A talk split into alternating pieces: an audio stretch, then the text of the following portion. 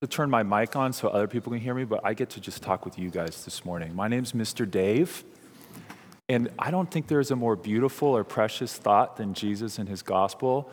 And Miles, that top is spinning. I love it. Did you bring that this morning? I love it. Oh, you got one too, Leo. That's very good. Okay. Because you have a name tag on. but but I know your mommy and daddy, and I'm very grateful for your family. Jesus told a story once, and I'm going to tell this story to us this morning, but we're going to kind of participate in this story. How many of you guys like toys? Oh, you like toys? I like toys too. Everybody likes, Everybody likes toys. Does anyone else like toys around here? Amen. The toys just get a little bigger and more expensive as you grow older, but it's the same premise. Well, Jesus told this story, and I'm going to kind of make it relevant for us. So, I'm probably committing some heresy, but I'm sure it's good. there were two kids, and each kid had 10 toys. Who would like to be a kid with 10 toys? Leo, what was your name? Holland. Okay. All right. Leo, I hope you can count because I'm rusty on this. You tell me when you've got 10, okay? Uh huh. Six, seven.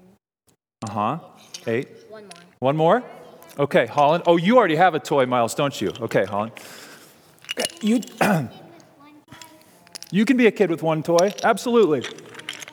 You guys can all pretend like you have 10 toys, okay? Cliff, that cough drop is biting me ah, in the throat. Ah. All right. Is that, is that okay? You got 10? Okay. No. Hol- oh, you're missing a toy. Uh, excuse me. Here you go, Leo. Thanks for counting. We need good accountants in the world. Okay, now imagine those aren't just blocks, but those are your very favorite toys. Like maybe it's a bicycle or a trampoline or I don't know, like the octopod or something like that. So, not just blocks. Now, imagine this. Um, Miles, can you help me do something that you're going to love? Can you take nine toys away from your brother? and, here, and you just put them right here in this bag. Oh, yeah, sorry, you got to give them all, got nine out of 10. Sorry about that, Leo. Seven. I see one under your knee, buddy. Oh, no, no.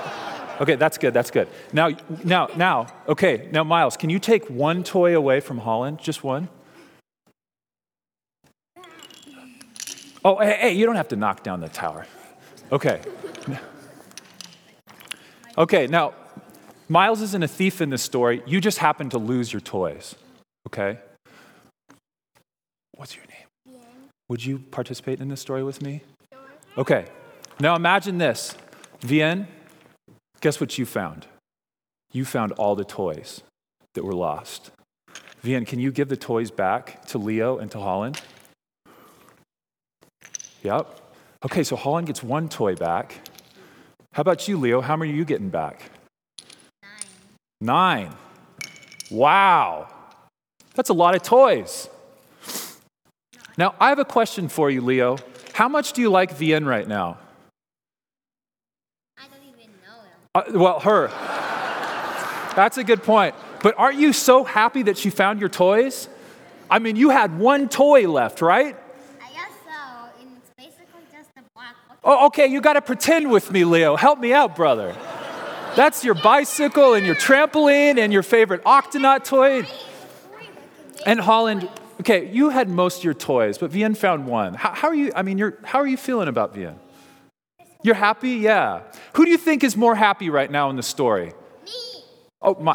Who do you think is more happy? Me. I got all my toys back. You got all your toys back. You feel ecstatic. Me, me, me. You feel happy too. Well, this is a story that Jesus told.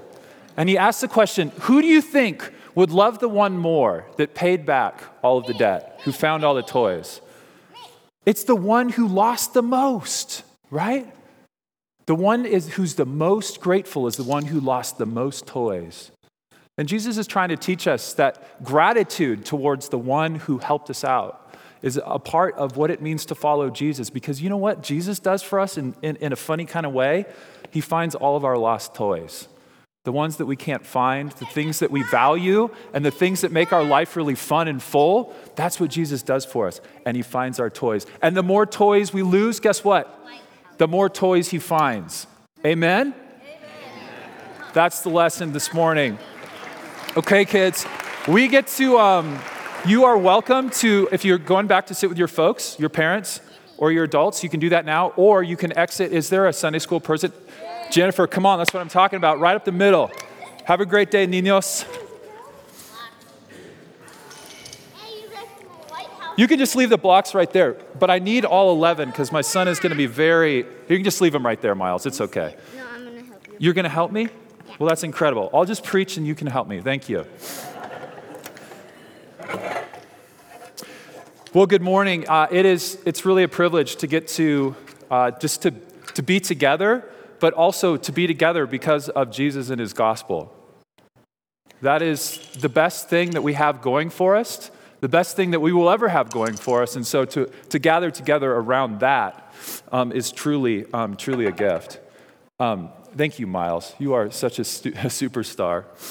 Um, Parker promised that he would count to all 40 blocks to make sure they came back and accounted for. So I'm grateful for your help because otherwise it might not happen. Here's something that's kind of mind boggling to somebody who thinks in black and white like I do. You can be right.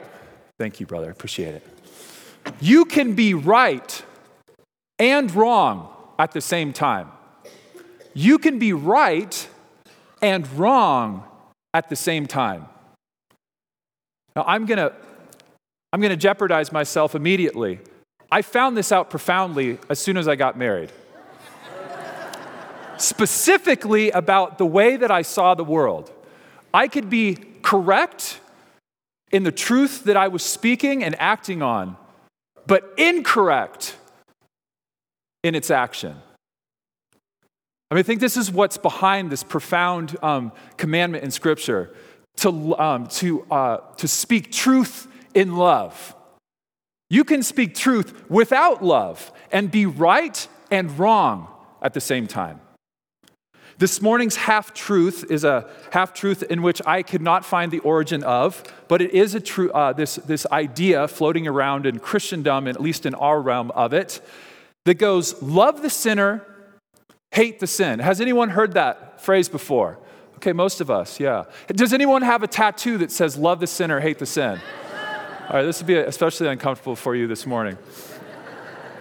But maybe it's embroidered somewhere, I don't know. But we're going to take a look at this half truth. And I think at its core, the problem with this half truth is that it's true, but it's also wrong at the same time. We're going to take a look at a passage um, where two people have an encounter with Jesus where we see two ways of approaching people and sin. One of these ways, I think, really embodies this vision to love the sinner and hate the sin. And the other is a different and better way. And we'll take a look at the scripture and learn what that's about. But let's pray together as we read the scripture together before we do that. So, Jesus, uh, we are here this morning grateful to be, um, to be alive, grateful to be together and especially grateful to have an encounter with your son, Jesus. Lord, wherever we're at, um, in understanding your son and his gospel, whether we've been um, disciples for decades or we're curious about who you are, and that's why we're here. Lord, we pray that you would speak to us by your spirit and, and by your truth this morning.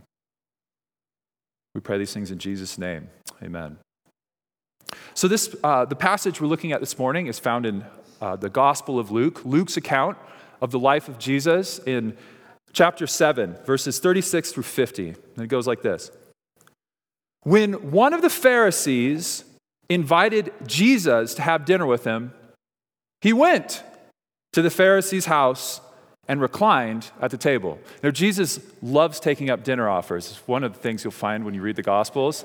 He ate out a lot, which I appreciate, um, especially at other people's houses. Um, but notably, he has dinner with a Pharisee. Now, a Pharisee, were, they, this is a group of, um, of, of, of, Jewish um, people known as the pious. They were essentially attorneys in, in a spiritual sense, that they were experts on the law. They were the lawyers of the Jewish realm in, in the sense of their expertise of the law. Um, and they were uh, um, committed